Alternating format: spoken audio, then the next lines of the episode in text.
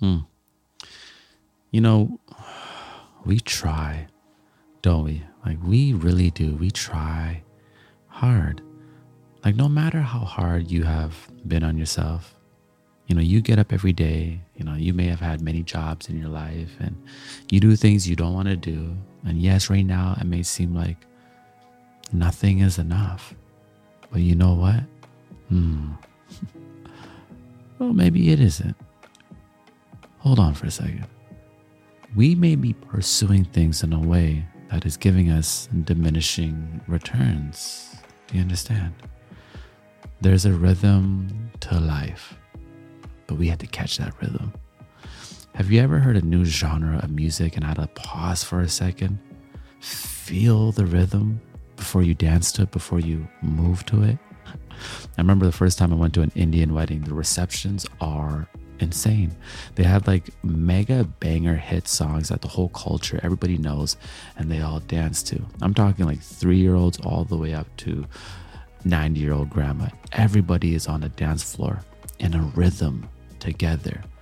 Now, the first time I was in this offering, because experiences are offerings, that's what they are. They're gifts. They're like, hey, this is for you. This is for your strength. Oh, in this experience, this is an offering of joy. Oh, in this one, here's an offering of discipline. Mm. Anyways, first time I received this offering, this experience, I didn't understand the rhythm to the music. I had a different bop. You know, I'm Jamaican, I'm Canadian. I, I grew up on dancehall and reggae. You know, the music I love, it automatically moves my waist. You understand? Like a good wine. I love my reggae. But this music, the Punjabi music, it hits different. It's dope, but it hits different. You know, people jump a lot to this and they, you know, they bop their shoulders and they clap their hands and it's got a whole other rhythm. You know, you don't really wind your waist to this music. So I studied it. You understand? I said, hmm, let me feel this out. And once I caught the rhythm, it carried me and I didn't even have to think about it. And now, oh, I'm dancing. I'm in the flow of things. I've caught a new rhythm. And when you're dancing, what are you doing? You are present. You're not thinking. Who thinks when they're dancing? If you think when you are dancing, then you're not dancing. You understand? Because the whole point is to get lost in the flow and allow the music to take you places your body wasn't prepared to go. And that's exactly how our life is.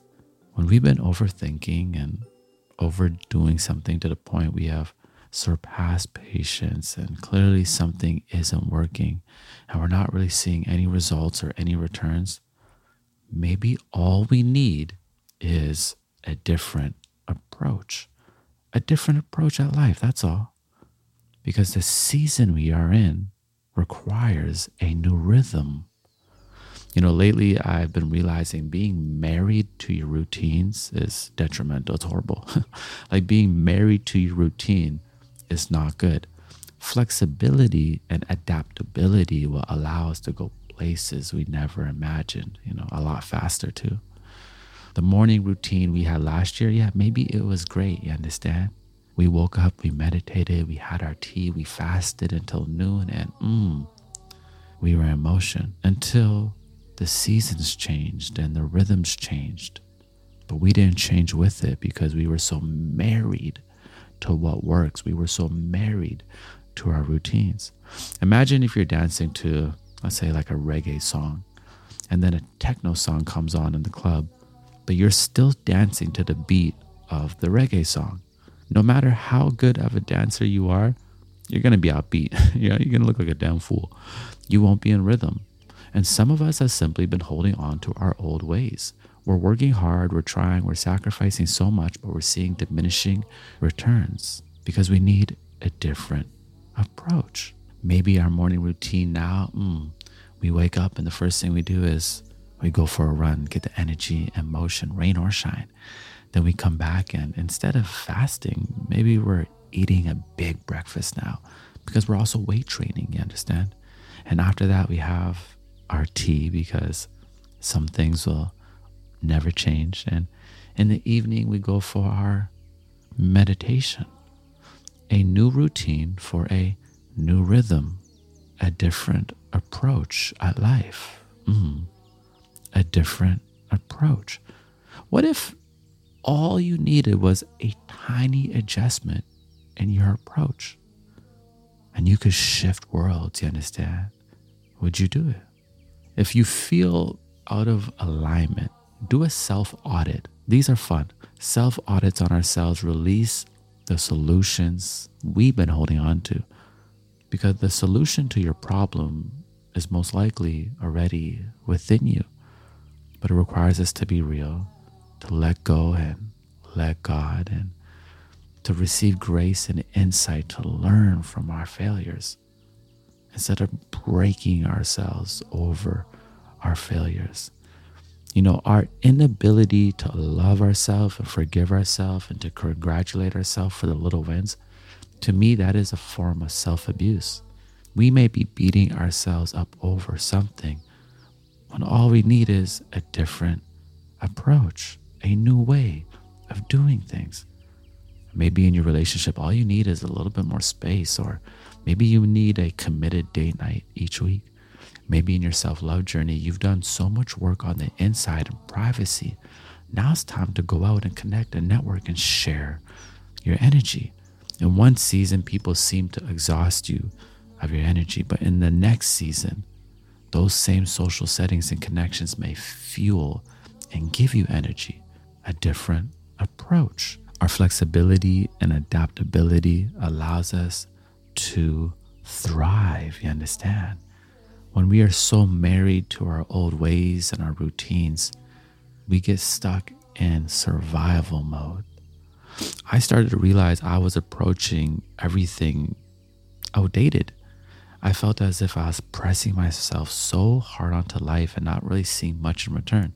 And because of that, I tore myself up. And after I tore myself up, there wasn't much energy to even pick myself up, but I would.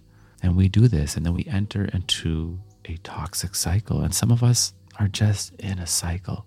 We're in and out of relationships that we know damn well it ain't going to get better. And it's time to split and move forward and walk into that grief.